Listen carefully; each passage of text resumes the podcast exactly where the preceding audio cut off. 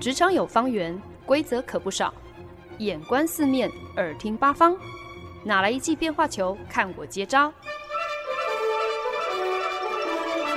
那些老外教我的事，和你 Easy Talk Easy Work。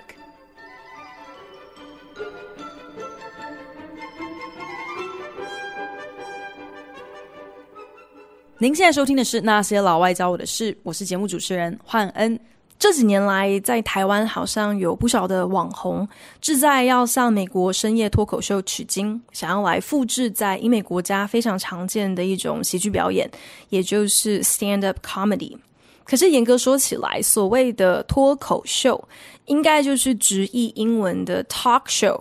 那美国的 talk show 其实是比较类似他们的综艺节目，在差不多一个小时的电视节目当中，主持人会在一个 live 的观众面前来呃进行实况的录影。那通常主持人会先用一段独白、一段 monologue 来开场。这个独白的素材通常都是他们节目的编剧团队取材当天的一些新闻时事，找一些笑梗，让主持人可以开开玩笑。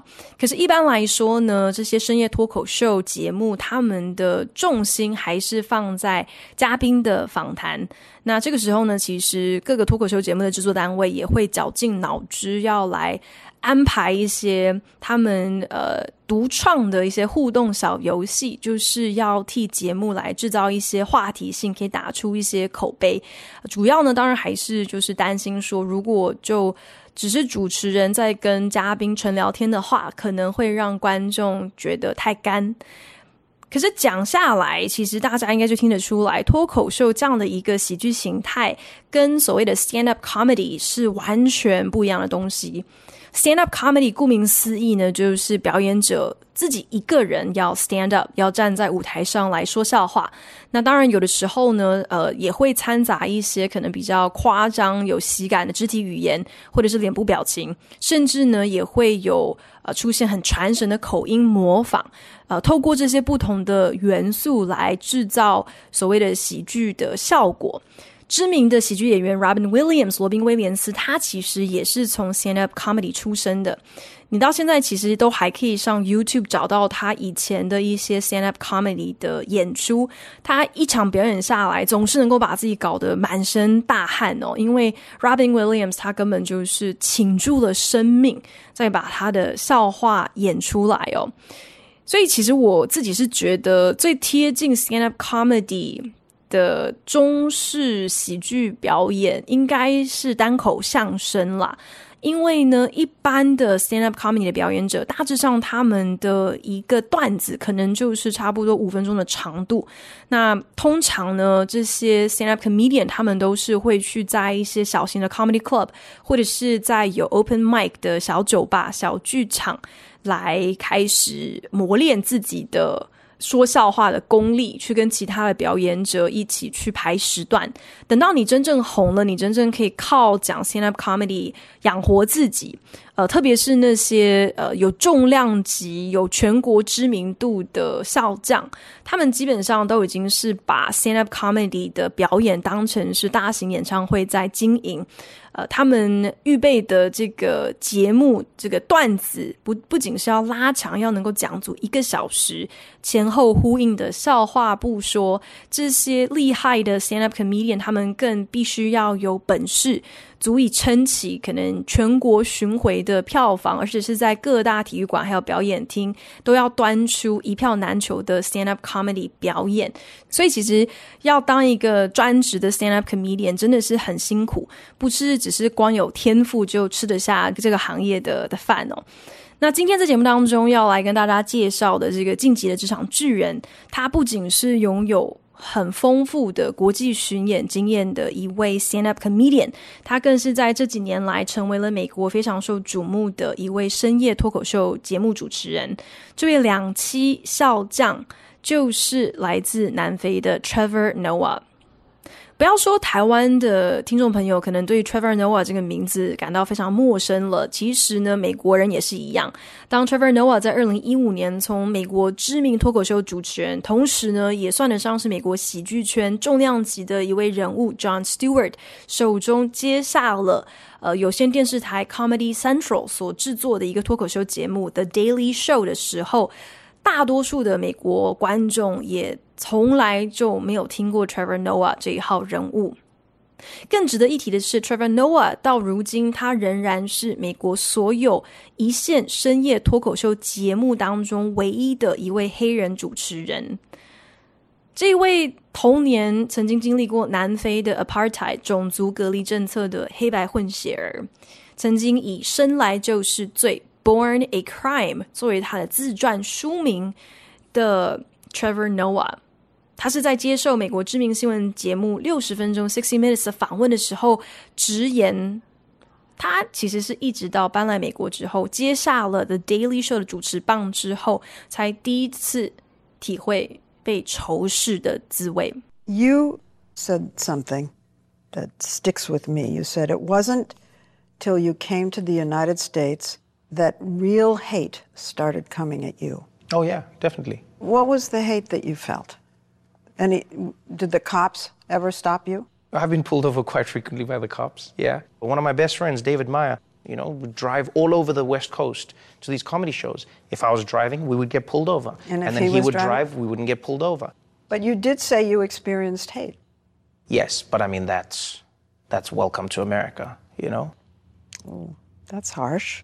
Yeah, there's a lot of hate in America because there's a lot of anger in America. 当主持人问他， 所以他究竟是体会到怎么样子的一个仇视？Trevor Noah 语带轻松的说，自己也很常会被警察临检，跟白人朋友一起开车的时候，只要是他开车，就会被警察拦下来。可是如果换成是朋友坐在驾驶座，就不会。可是呢，Trevor Noah 却还是很稀松平常的说。啊，美国就是这样子啊，被仇视，这不过就是美国人特有的迎宾之道。Welcome to America，只因为美国有太多对所有的事情、对任何事情都愤愤不平的人了。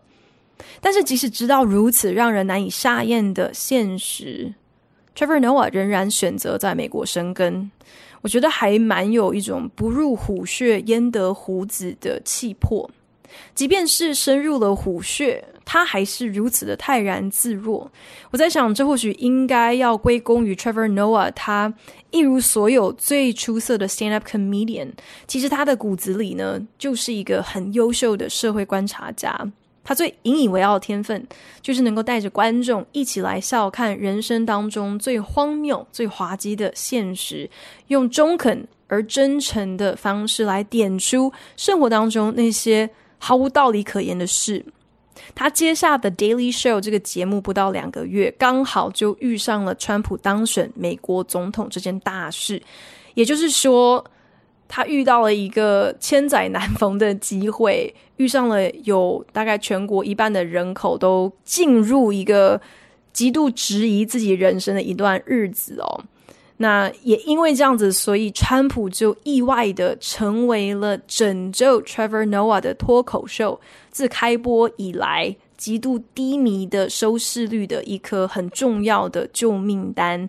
因为呢，透过 Trevor Noah 的这个节目，不仅是让美国观众从欢笑当中可以得到片刻的慰藉，也让这些美国人忽然间意识到说：“嘿。”原来一个脱口秀的主持人，除了要擅长卖笑、耍冷、耍宝之外，原来也可以像 Trevor Noah 一样，如此有内涵、有内容的来针砭时事。所以，Trevor Noah 到底有什么样子的本事？不只是笑着深入虎穴，甚至还能够收服了如此多从一开始就不看好他的人心。Trevor Noah 在接下美国脱口秀《The Daily Show with Trevor Noah》之前，其实呢已经是一位全球走透透的 stand-up comedian。当年巡演所获得的收入，其实远远胜过他现在主持电视节目的薪资。他坦言，当初美国有线频道 Comedy Central 的《The Daily Show》找上他，想请他来接下主持棒的时候，其实等于是要他减薪，转战一个他根本没有任何知名度的市场。这个工作机会听起来真的是一点吸引力都没有哦。他也在访谈当中笑称说，当初答应接手这个节目实在是一个错误的决定。但是要明白 Trevor Noah 至终为何仍然做出了如此没有道理的选择，恐怕我们必须要先了解一下 Trevor 的成长背景。Trevor Noah 的出生背景其实很特殊，他出生在南非，可是呢，他的父亲是白人，母亲是黑人。但是呢，在当年南非种族隔离政策仍然在施行之下，这样子一个跨种族的恋情是违法的，所以可想而知，呃，生下混血儿这件事情当然也是一件犯法的事。这也正是为什么 Trevor Noah 的自传就取名叫做《Born a Crime》。因为呢，他的出生在当年确实呢就是违法，就是犯罪。That's how he referred to me, Master, and he'd always force me to sit in the back of the car. Be like, Master, what can the police say if I say the master is sitting with me? Trevor 回忆，他的外公在他小时候都习惯叫他是主人，叫他 Master，而且呢，坚持开车出门的时候，Trevor 必须要坐在后座给外公载，不然呢，外公担心当警察问起自己为什么会跟一个肤色这么浅的孩子平起平坐的时候，真不知道要如何来回答。他和妈妈一起外出的时候，他的妈妈甚至会刻意打扮成像是他的保姆的样子，就是怕被警察知道，原来家里窝藏了一个混血小孩。外婆报户口名簿的时候，也不能够承认，其实家里还多住了一个外孙，就连他的出生证明上也不可以写下白人生父的名字。可是呢，其实这对于当时年幼的 Trevor Noah 来说，不过就是他的日常。他好像并没有那么特别的以此为意。他从小家境清寒，在约翰尼斯堡世界知名的贫民窟长大。在他自传当中，他提及自己小时候最喜欢的玩具就是砖块。家里钱不够用的时候，就只好吃虫子果腹。我们可能听到会觉得说：“哇塞，这个童年未免也太凄惨了吧？”可是呢，Trevor Noah 却在访谈提到，而且是一语中的的点出一个我们可能想都不曾想过的关键，那就是当你身边的人都是跟你一样的状况，就算你穷，可是大家如果是一起穷的时候，其实你根本不会觉得自己有缺乏，你也不会觉得日子过得苦。把砖块当作是小汽车，跟邻居小朋友一起互相冲撞、互相赛车，这对他而言是童年记忆当中再好玩不过的游戏。晚餐要吃虫子，他其实也没有什么太多的怨言啦，除非是餐餐他都得要吃虫。那小小 Trevor 其实呢，就像所有的小孩一样，要他们每天都是一样的东西，那当然会腻，当然会嫌弃喽。Trevor 提到自己从零岁到六岁之间，因为活在一个种族隔离、一个用肤色来界定你的归属的社会中，即便是跟家人在一起的时候，他仍然强烈的感受到他和他的家人是有根本性的一个不同。他既不是百分之百的黑人，也不被白人全然接受。所以呢，其实一直以来他的内心都有一个渴望，就是希望能够找到自己的归属。Trevor Noah 在二零一一年初次在美国巡回演出，隔年就受邀在美国最知名的深夜脱口秀节目上小露身手，来一段 stand-up comedy 的表演。也正因为如此，他才有机会被 The Daily Show 的制作人相中。恰巧那个时候已经主持 The Daily Show 长达十六年的这个主持人 John Stewart，他已经萌生了退役，想要能够在节目的巅峰。来退休，所以呢，就看上了这位南非来的年轻小子，要来做他的接班人。He said, "I'm not offering you the glitz and glam of your life. I'm offering you a home for a while that that I think you will come to enjoy." That that intrigued me. I was like, I've always wanted to have home. I've always wanted to belong, and so I thought, well, this could be the this could be the chance. 我们常常会觉得一份工作是不是吸引人，好像应该要先看他的薪水到底开多高。可是当年真正让 Trevor Noah 动心的，却是 John Stewart 的一番话。John Stewart 告诉 Trevor Noah，眼前接 The Daily Show 这一个千载难逢的机会，其实能够替 Trevor Noah 带来的，绝对不是好像想要去复制他国际巡演。做 stand up comedy 表演那种很五光十色的人生，反而是 John Stewart 能够承诺 Trevor Noah 给他的是一个踏实，可以让他有片刻归属的家。这段话，这一番承诺，能够获得归属感的承诺，反而引起了 Trevor 的兴趣，因为这的确是他一直以来都在寻求的。可是呢，Trevor Noah 却出师不利。电视台在公布找上他作为 The Daily Show 的节目接班主持人之后，早就已经让很多人是满头问号，想说他到底是哪一根葱，哪一颗蒜，为什么会找上他？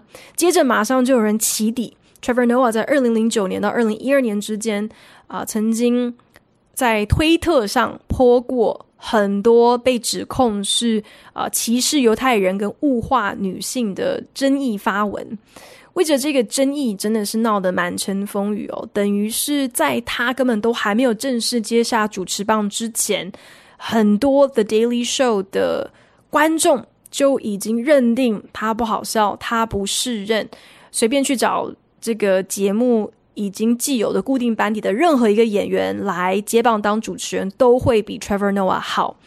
开播之后呢，收视率想当然也是直落谷底。可是如果 Trevor Noah 如此轻易就被打倒的话，我们当然也不会在《晋级的职场巨人》这样的一个单元特别要聊到他。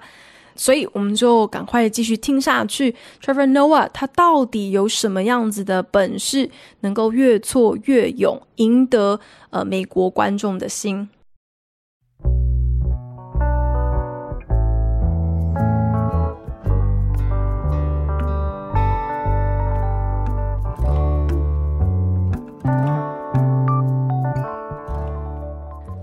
零一七年的时候，《The Daily Show with Trevor Noah》荣获了第七十届艾美奖最佳综艺脱口秀节目的提名，《时代》杂志也把它列入二零一八年百大影响力人物，而且呢，还是用 Trevor Noah 作为当期封面人物的照片。Trevor Noah 俨然已经在美国演艺圈站稳了脚步，闯出了一片天。他在跟《华盛顿邮报》的访谈当中提到，命名这件事情，其实对非洲人来讲是。非常深具意义的，不只是名字本身的意涵，其实呢，也代表了父母亲对这个孩子的各种期许。Trevor 就提到说，他的妈妈当年并不希望自己的孩子好像被区区一个名字受限，也不想要透过名字来预言孩子的未来，所以呢，刻意的为他取了 Trevor 这个在当时并不常见的名字。Trevor 回忆，妈妈从小到大，等于就是把他当成一个白人孩子一样抚养，意思呢就是从来不会替他的未来设限，乐见他多方尝试，鼓励他去想象自己的各种可能。She wanted me to have the opportunity to be everything that I could or would want to be, and in a strange way, that's that's what came to be in my life. I've never followed a singular path. I've never gone down a route that people expect, and I've never ended up in situations that anyone would have uh, ever expected me to end up in. So, in many ways, what she tried to avoid doing, she essentially did, and uh, it turned into a gift.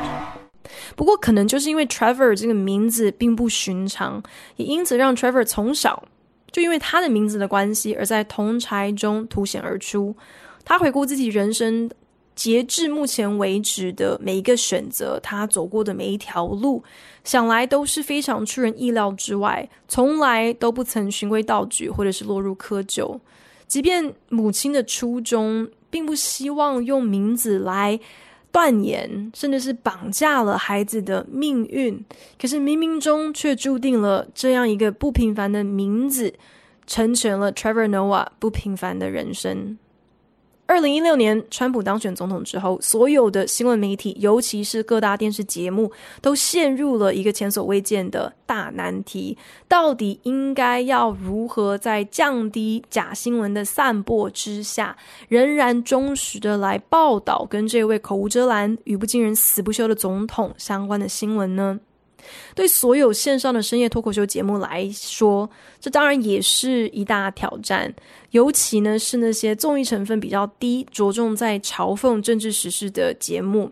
当时有不少节目，包括像是有线频道的 HBO 的《Last Week Tonight with John Oliver》，还有 TBS 的《Full Frontal with Samantha Bee》，他们呢选择采取了一个基本上就是让主持人来代理。代言全国一半人民的愤怒，这样子的一个节目调性。节目的设定大体上呢，就是主持人用一种非常气急败坏的肢体语言和语气，提出大量的论证，用这样的一个驳斥和说教的模式，再来进行他们的节目。那台湾听众可能比较熟悉的深夜吉米系列，包括像是 ABC 的 Jimmy Kimmel Live，还有 NBC 的 The Tonight Show starring Jimmy Fallon，他们呢至多就是可能在独白里面会开几个跟川普跟时事有关的玩笑，可是呢节目性质基本上不是特别的泛政治，仍然还是着重在综艺新闻，在访谈好莱坞明星最新的作品，在排这些。就是呃比较大家比较讨好观众的呃明星的通告啦，那当然也有像是 CBS 的 The Late Show with Stephen Colbert，啊、基本上呢是希望透过喜剧的力量。找到一个可以同时娱乐大众以及针砭时事两者之间一个更好的平衡，所以呢，主持人独白的部分通常会比较长一点，也有陆续开启更多和时事相关的一些小单元，甚至呢，呃，Stephen Colbert 也开始会在像是投票日这些可能比较重大，呃，跟政治时事相关的日子来进行 live 的实况转播这样子的一个录影哦，透过笑话。希望能够让大家更明白当时很多政策发展的严重性和荒谬程度。Trevor Noah 却在这个时候做了一个异于同业的决定，他开始邀请川普阵营或者是极右保守派几位很具争议的代表性人物来上他的节目和他对谈。美国的深夜脱口秀，不管是节目性质，或者是观众，甚至是节目幕后的制作团队，他们的政治立场。基本上都是比较偏向所谓的自由左派的，再加上节目的形态不是新闻节目，所以大可不必追求什么所谓的平衡报道。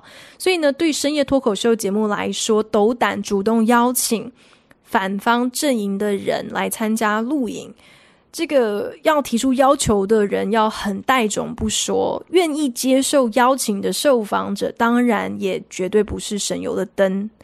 可是，所谓风险越高，收获越大。Trevor Noah 下的这一步险棋，成功的为他的节目定调，让他在众多的深夜脱口秀杀出一条血路不说，更打开了他的知名度，奠定了他在美国的影响力。二零一六年的年底，美国极右派媒体窜出了一个人气、讨论度还有浏览量都飙高的新生代重炮，叫做 Tommy Lahren。这位当年只有二十四岁、身材娇小的金发女神，在保守派媒体 The Blaze 旗下，已经拥有自己的电视节目。那因为呢，这个 Tommy Laren 他对自由左派的炮火猛烈，在自己的节目上常常会爆出一些非常具争议的攻击言论，并且在川普顺利脱颖而出，成为了共和党总统候选人之后，是全力相挺，因此呢，深受极右派支持者的欢迎。他随便的一个这个节目影片，轻轻松松都有上百万的浏览率。尤其呢，Tomi Lahren 在针对 Black Lives Matter 黑人的命也是命这一连串的社会运动上，更是直接炮轰说，这些人呢，就是吃饱撑着没事干，讲好听是在抗议，其实他们都是想上街暴动、打劫、放火，把这些黑人剩余分子称作新的三 K 党，这样的一番言论。瞬间引发网络上一片哗然。Trevor Noah 在这个时候不止主动邀请 Tommy Lahren 这位争议人物上节目，他甚至一刀未剪，将自己和 Tommy Lahren 长达二十六分钟的整段辩论过程完整收录在他的节目里面。你现在也还可以在 YouTube 上头找得到。两个人的立场完全对立，当然不可能在半小时不到的时间之内达成任何的共识，或是得到任何的结论，至多就是礼貌性的交换了意见。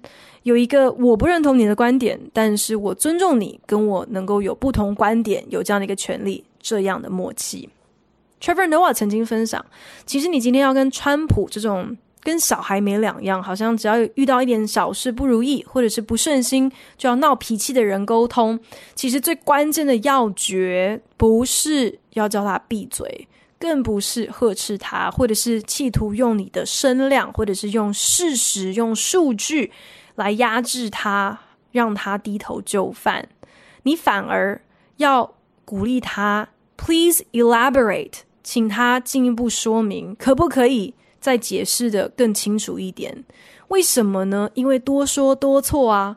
那些越是没有逻辑的人，越是容易自打嘴巴。你让他一直讲，一直讲，很自然的，他漏洞百出的逻辑就会全部摊在众人面前。So here's a black man in America who says.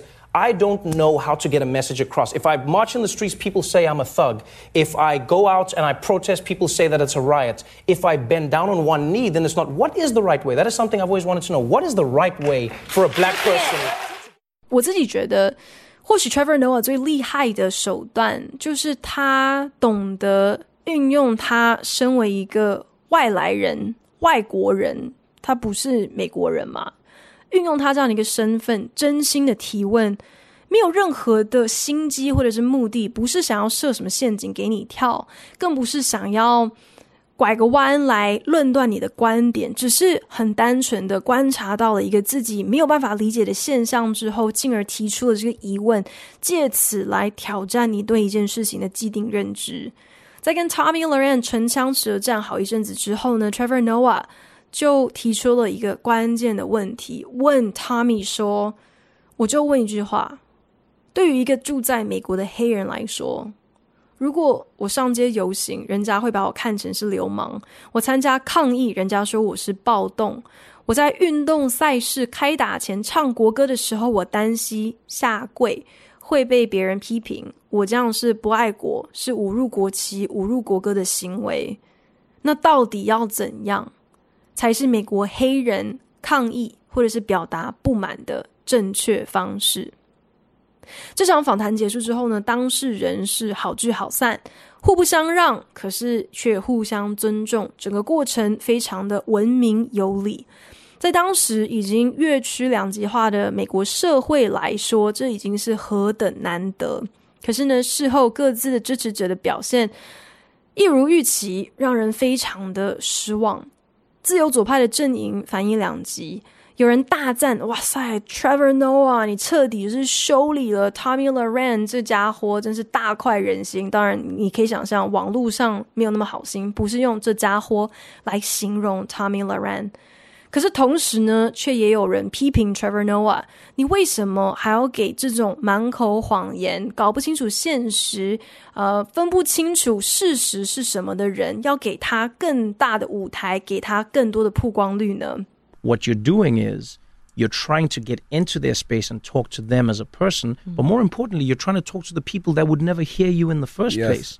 Because when that person comes into your space, they're now in a world. I mean, it's the same reason artists started featuring people because they were like, all right, we're trying to get you to cross over. No one listens to hip hop. No one listens to you. Like country music doesn't know you. You don't know. But you know what we're going to do? We're going to mix the two. Think about how many people became fans of Jay Z after the Linkin Park thing, and then the other way around as well. Black people went, actually, maybe I could mess with rap music, mm-hmm. and then other people like, actually, maybe I could, I could see what this hip hop thing is about. Right. That's what that's what the whole thing was. Now it doesn't mean you have to agree, but at least you're in a world where you are hearing an opposing view as opposed to those statistics that are just being spewed out over and over again. Trevor Noah 在跟 Tomi Lahren 辩论完之后，就获邀上了美国一个非常红的 Podcast 节目。在节目上，他进一步强调 是不是因此多给了 Tomi Lahren 更多的曝光率、更大的一个舞台？ 这根本就是问错问题了，因为人家随便一支影片的流量就是百万人起跳，哪里还需要呃 Trevor Noah 来替 Tommy Lahren 抬轿？他自己的初衷纯粹只是希望可以跟持有不同意见的人坦诚相见、真心交流，也更希望就是这样的一个意想不到的交集和组合，可以触及到那些凭他自己的力量。永远没有办法吸引到的观众，同理可推，也因此呢，能够让那些支持 Tomi 的粉丝有机会接触到完全不同、从不同阵营来的声音还有意见。Trevor 形容这个本质其实就跟歌手之间常常会有跨界交流，还有客串合作的道理是一样的。好比像是五月天 feature 田馥甄、周杰伦 feature 费玉清，或者是张惠妹 feature 瘦子，能够让摇滚、抒情、饶舌这些本来好像是各自为政的乐迷，透过新的音乐合作、新的音乐作品来认识自己可能不会主动欣赏的艺人。Trevor Noah 这种能够用生活当中大家所熟悉的概念。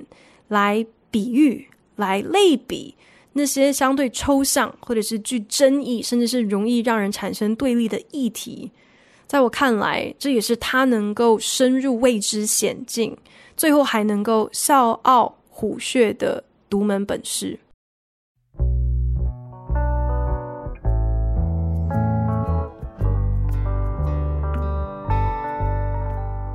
本节目由好家庭联播网、台北 Bravo FM 九一点三、台中古典音乐台 FM 九七点七制作播出。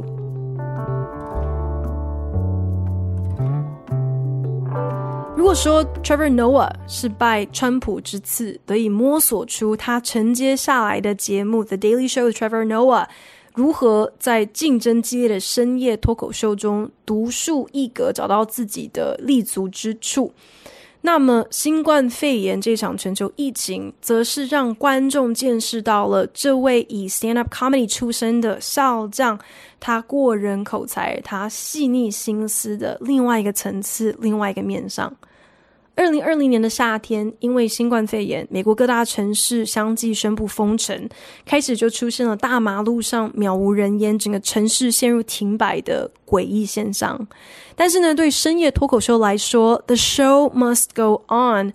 各大节目主持人都褪去了西装领带，开始穿起居家休闲服，在自家的车库、客厅，甚至是浴缸录制节目。Trevor Noah 当然也不例外。但那一年夏天发生了一件震惊美国社会的新闻，那就是 George Floyd，有一个黑人被警察用膝盖压制在地上，然后就这样子断气身亡，而且整个过程都被路人录影拍下来上传到网络上。这个事件引爆了后续一大波 Black Lives Matter 的抗议还有示威，各大城市真的呃抗议者是不顾。禁止群聚的相关规范，成千上万的人纷纷响应。Trevor Noah 在事发当时，当然也是被关在家里头录制节目的独白。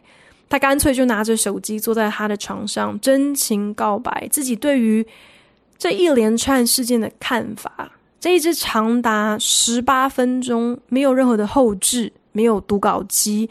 完全是发自内心的自拍独白影片，累积到现在已经有超过九百万的浏览人次。If you think about that, that, that unease that you felt watching that target being looted, try to imagine how it must feel for Black Americans when they watch themselves being looted every single day.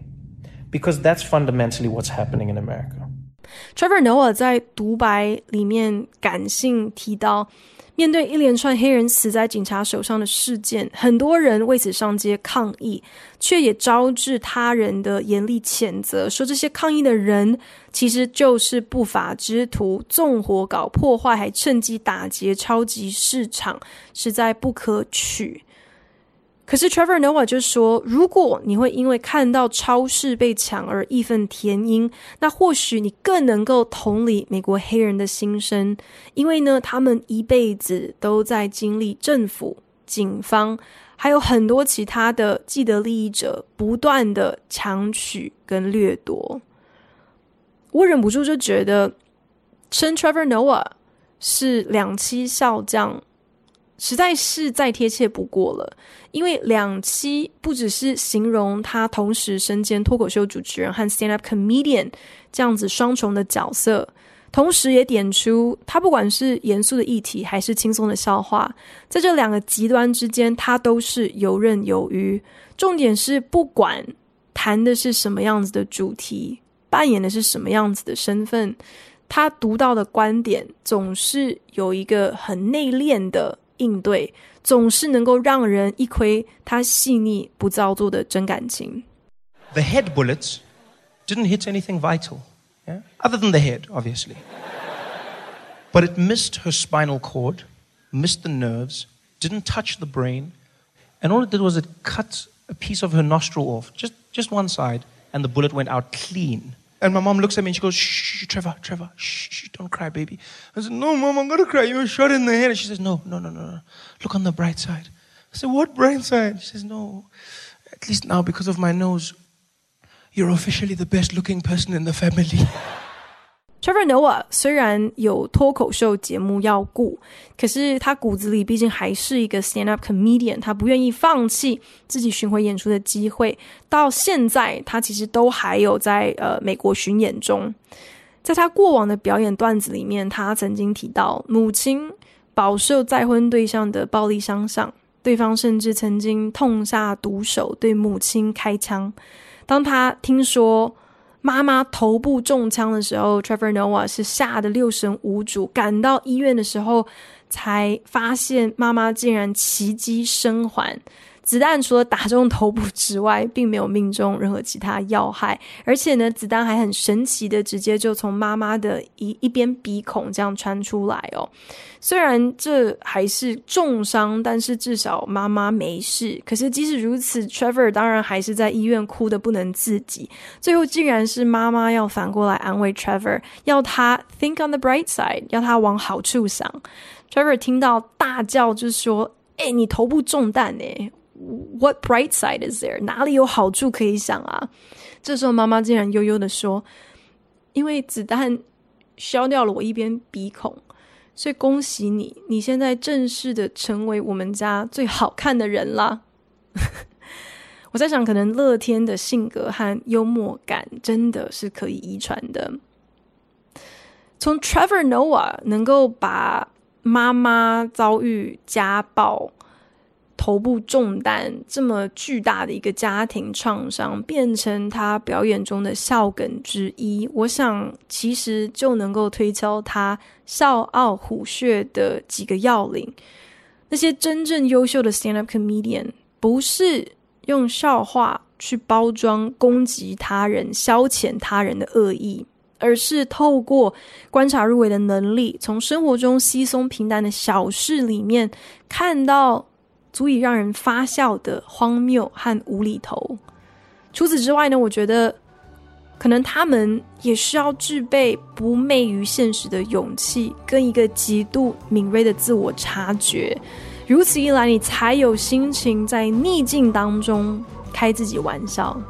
在你活过了这些险境之后，也才有足够的气度去跟其他人分享。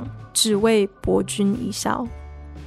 谢谢您收听今天的那些老外教我的事，我是欢恩，我们下礼拜同时间空中再见喽，拜。